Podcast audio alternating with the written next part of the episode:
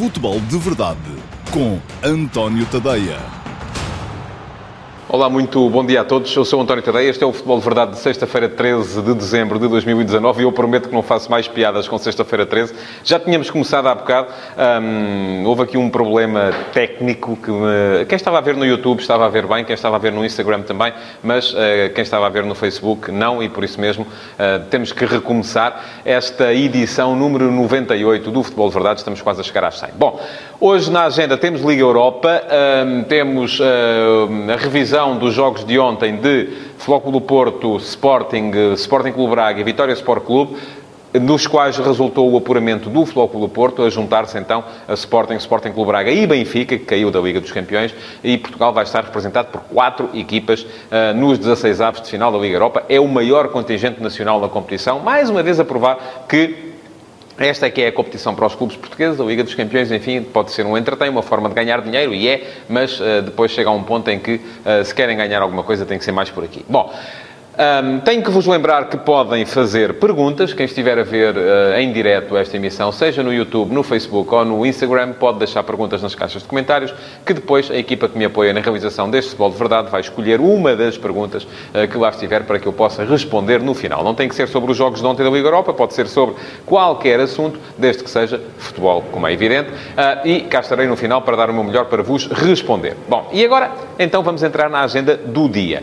A começar pelos jogos um, das 6 da tarde, das 5 para as 6, assim é que é. Um, começaram por jogar então o uh, Sporting e o Vitória Sport Clube e ambos apresentaram equipas muito alternativas. Um, tanto o Jorge Silas como o Ivo Vieira mudaram nove jogadores relativamente aos 11 que tinham jogado na última jornada uh, da Liga Portuguesa. E no caso do Sporting a coisa até foi mais grave, ou agravou-se mais, uh, porque os dois que sobraram da vitória frente ao Moreirense foram dois jogadores que nem costumam ser titulares titulares. Tinham jogado naquele jogo de forma quase episódica. Borja, o lateral esquerdo, e Rezé, eh, que apareceu eh, como ponta de lança.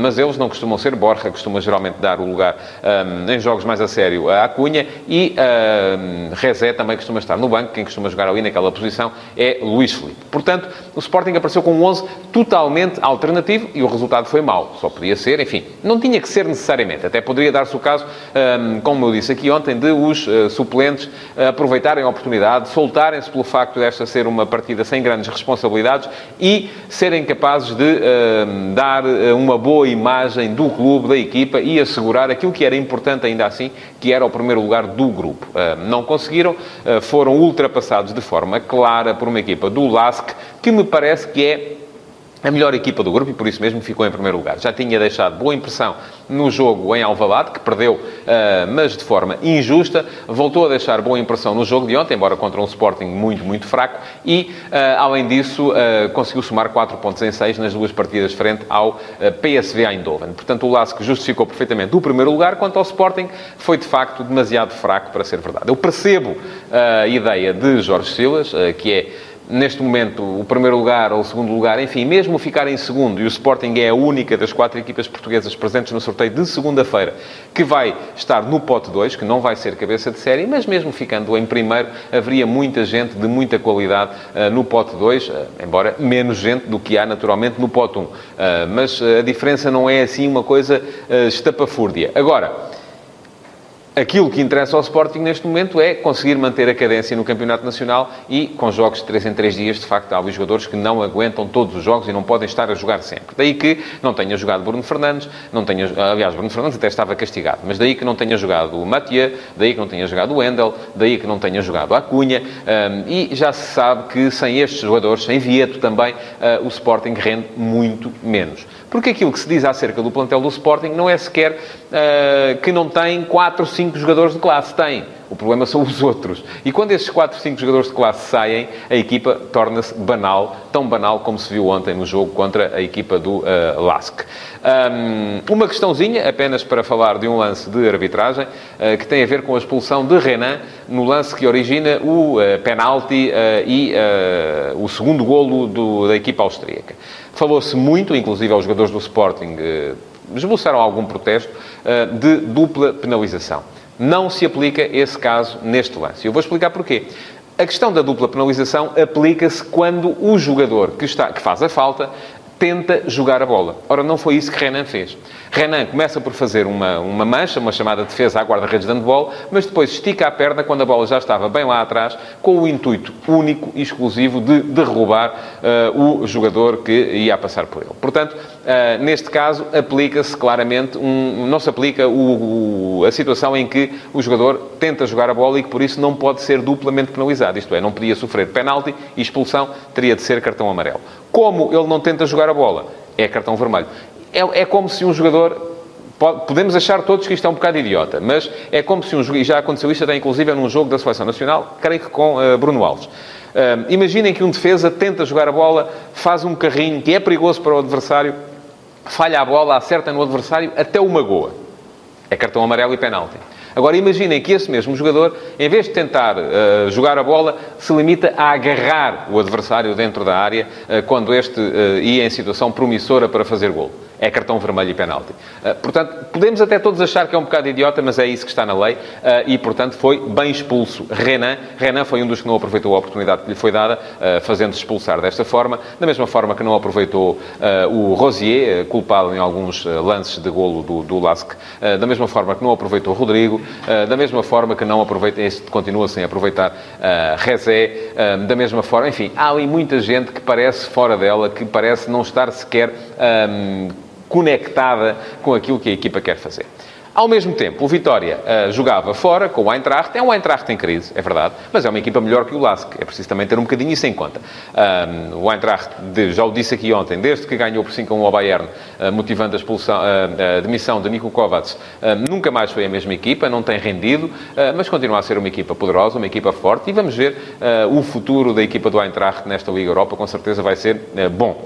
Agora, o Vitória de Vieira mudou também nove jogadores relativamente àquilo aquilo que foi eh, a última jornada da Liga, a vitória em casa sobre o Portimonense. Eh, manteve o central Pedro Henrique e manteve o centrocampista PP. É verdade que manteve dois jogadores que são mais uh, fulcrais no 11 do que são os dois jogadores que Silas tinha mantido. E isso permitiu, de certa forma, ao Vitória manter também alguma uh, identidade. Mas a questão que se coloca é que aqueles nove que entraram uh, tiveram melhor rendimento do que os nove que entraram na equipa do Sporting. E o Vitória colocou-se a ganhar Uh, sofreu dois golos, não desistiu e depois, sim, já com alguns uh, jogadores habitualmente titulares em campo, uh, na ponta final da partida, acabou por conseguir uma virada e chegar à vitória por 3 a 2, Primeira vitória do Vitória nesta fase de grupos da Liga Europa e que merecida ela foi por tudo aquilo que o Vitória Sport Clube foi fazendo ao longo desta competição.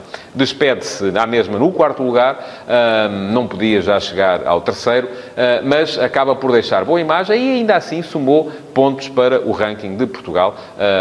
ajudou também a que neste momento já se possa garantir, neste momento já é matematicamente garantido, que Portugal vai em 2021, 2021 2022, meter duas equipas seguras na Liga dos Campeões, eventualmente uma terceira por intermédio da, através da pré-eliminatória. Isto porquê? Porque os russos foram todos eliminados. Não há mais equipas russas em prova. A única que tinha hipótese ainda de se qualificar era o Krasnodar. O Krasnodar perdeu ontem com o Retafa e por isso ficou também fora. E, portanto, não tendo equipas, a Rússia não pontua mais. Portugal está a uma distância já inalcançável por parte da Rússia ou da, da, nação que vem a seguir, que é a Bélgica, mas essa está muito mais longe e essa não consegue num ano lá chegar.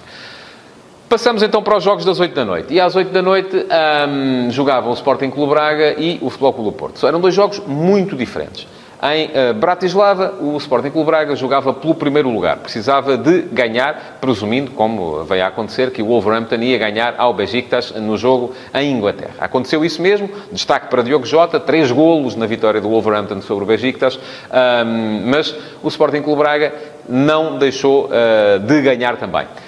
Ricardo Sapinto fez menos alterações do que Ivo Vieira e Jorge Silas, manteve cinco homens do 11 que até tinha dado, feito má figura na partida contra o Desportivo das Aves no último fim de semana, eh, ou melhor, na sexta-feira, porque o jogo foi na sexta-feira, faz hoje uma semana, e uh, esses cinco homens, uh, três deles estavam na defesa. Bruno, os centrais, Bruno Viana uh, e Pablo, o lateral direito, Jogaio, e depois dois médios, o Fran Sérgio e o Ricardo Horta, que é, assim, assim como assim, um jogador fundamental da equipa. Mas a questão é que Os outros estiveram muito bem. E, por exemplo, os dois homens que entraram para o ataque, Rui Fonte e Pedro Trincão, cada um com um golo, deram muito boa imagem, deram muito boa conta de si, uh, da mesma forma que João Novaes, fundamental uh, no lance do terceiro golo bracarense, um, deu também muito boa conta de si próprio. Esta é uma equipa do Braga que, já o tinha dito aqui algumas vezes, dá mostras de ter um plantel muito homogéneo. E isso acaba por ser muito importante também para uh, a forma como Sapinto pode, ele sim, fazer este tipo de rotação.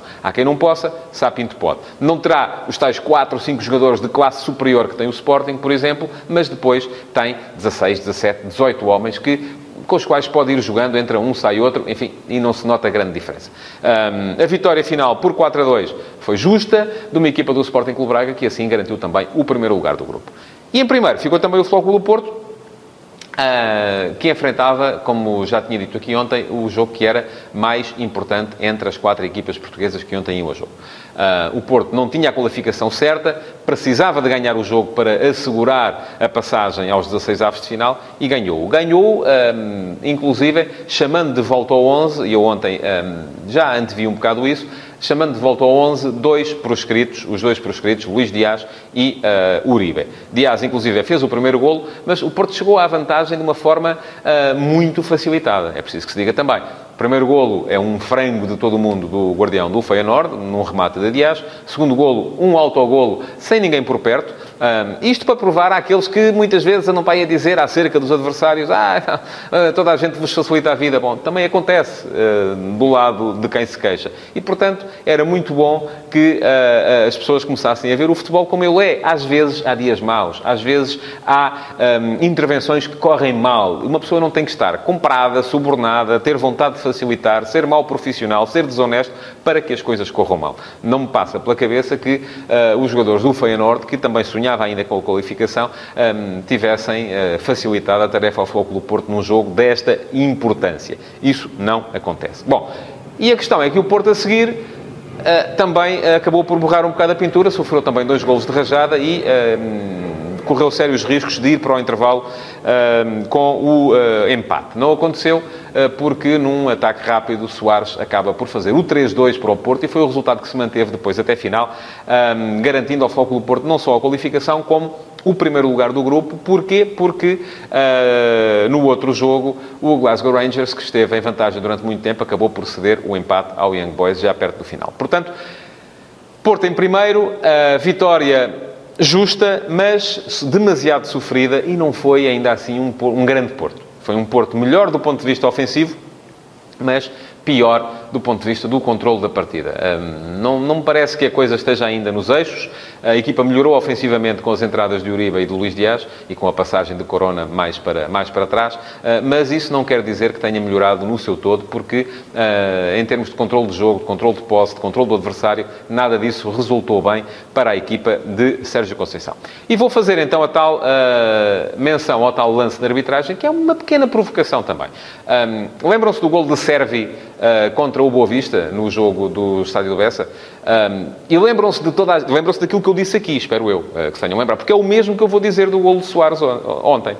Um, são dois golos em que eu, nem vendo as imagens, consigo dizer que há falta ou que não há falta. É possível que haja, se o árbitro marcar, aceita-se. É possível que não haja, se o árbitro não marcar, aceita-se. Lembra-se de ter falado aqui de zona cinzenta? É isso mesmo. Agora, lembrem-se do que disseram, se forem portistas, acerca do gol de Sérvia no Bessa e do que disseram ontem uh, acerca do gol de Soares contra o Feyenoord. E lembrem-se de outra coisa também. Uh, agora, se forem benfiquistas, lembram-se do que disseram do gol de Sérvia no Bessa, que era absolutamente regular e que tudo isto era só mesmo para criar um buzz porque o Benfica não pode ganhar e não, e agora lembrem-se, ou pensem, lembrem-se daquilo que pensaram, se não disseram, mas já houve muita gente a dizer, que eu já vi também, acerca do gol de Soares ontem, que é absolutamente irregular.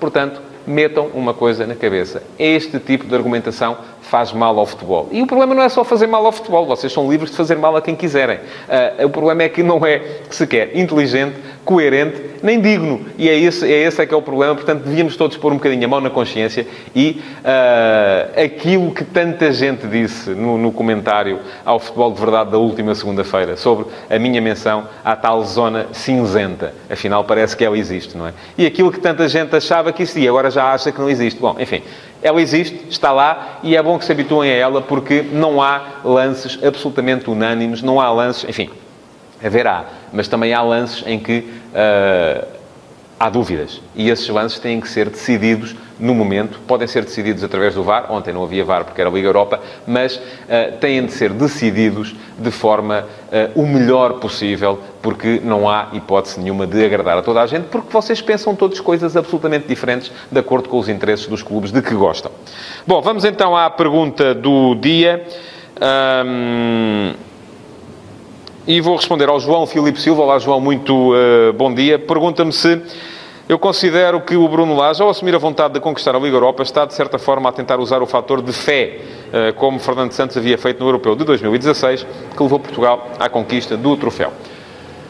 Eu não acho que Portugal tenha ganho o Europeu de 2016 por causa da fé. Ganhou porque foi mais competente uh, na forma de abordar os jogos uh, e na forma de ser coerente com aquilo que tinha em campo. Portugal não era uma equipa espampanante, não era uma equipa esfuziante, era uma equipa segura, uma equipa difícil de derrotar uh, e não foi depois por causa da fé que foi empatando jogos uns atrás dos outros até chegar à, à, à final, uh, onde também empatou, mas acabou por ganhar no prolongamento. Agora, as questões da fé não devem ser descuradas, de facto, sobretudo a fé dos jogadores e a fé dos adeptos. É muito importante para um treinador uh, que os jogadores acreditem, que acreditem no processo, que acreditem naquilo que estão a fazer, que acreditem que são capazes de conseguir bons resultados com o trabalho que estão a fazer para continuarem a pôr todo o seu entusiasmo e todo o seu empenho no trabalho que estão a fazer. E é muito importante que os adeptos acreditem também na equipa, uh, porque se não acreditarem não aparecem, se não aparecerem não há apoio e os próprios jogadores acabam por ficar também eles um bocadito mais uh, desmotivados se não tiverem gente a puxar por eles nas bancadas. Portanto, um, eu acho que Bruno Lares, quando fala nisso, sim, pode estar a querer eh, motivar os jogadores, entusiasmar os jogadores, motivar e entusiasmar os adeptos, mas também eu creio que há ali alguma hum, esperança, e fé e esperança podem parecer a mesma coisa, mas são coisas ligeiramente diferentes, alguma esperança de que o Benfica tenha uh, grupo de jogadores capaz de chegar longe nesta Liga Europa. Um, não vai ser fácil, há ali equipas muito fortes também, mas é preciso que se diga que em condições normais, uh, equipas como a equipa atual do Benfica e do Futebol do Porto, enfim, o Sporting o Sporting Clube Braga, já tenho mais dúvidas, possam aspirar a chegar longe na Liga Europa e, quem sabe, até inclusive a chegar a uma final e a ganhá-la. Vamos ver. Depende também muito daquilo que for a luta interna, a luta no campeonato e daquilo que for o investimento de Bruno Lage e de Sérgio Conceição uh, nos jogos da Liga Europa, porque uh, tenho muitas dúvidas que seja possível lá chegar a jogar com segundas figuras, como ontem fizeram uh, três das quatro equipas portuguesas implicadas nos jogos. E pronto, chegamos ao fim do Futebol de Verdade de hoje. Um, queria agradecer-vos por terem estado aí desse lado e pedir-vos que reajam, que coloquem o vosso like, que partilhem este Futebol de Verdade e que comentem, mesmo que já não possa a vossa pergunta ser respondida em direto na emissão de hoje. Um, além disso, se puderem, subscrevam o podcast do Futebol de Verdade, que assim recebem lá uma notificação sempre que houver uma nova emissão. Mais uma vez, muito obrigado, bom fim de semana, vejam futebol e até segunda-feira. Futebol de Verdade, em direto de segunda a sexta-feira, às 12h30, no Facebook de António Tadeia.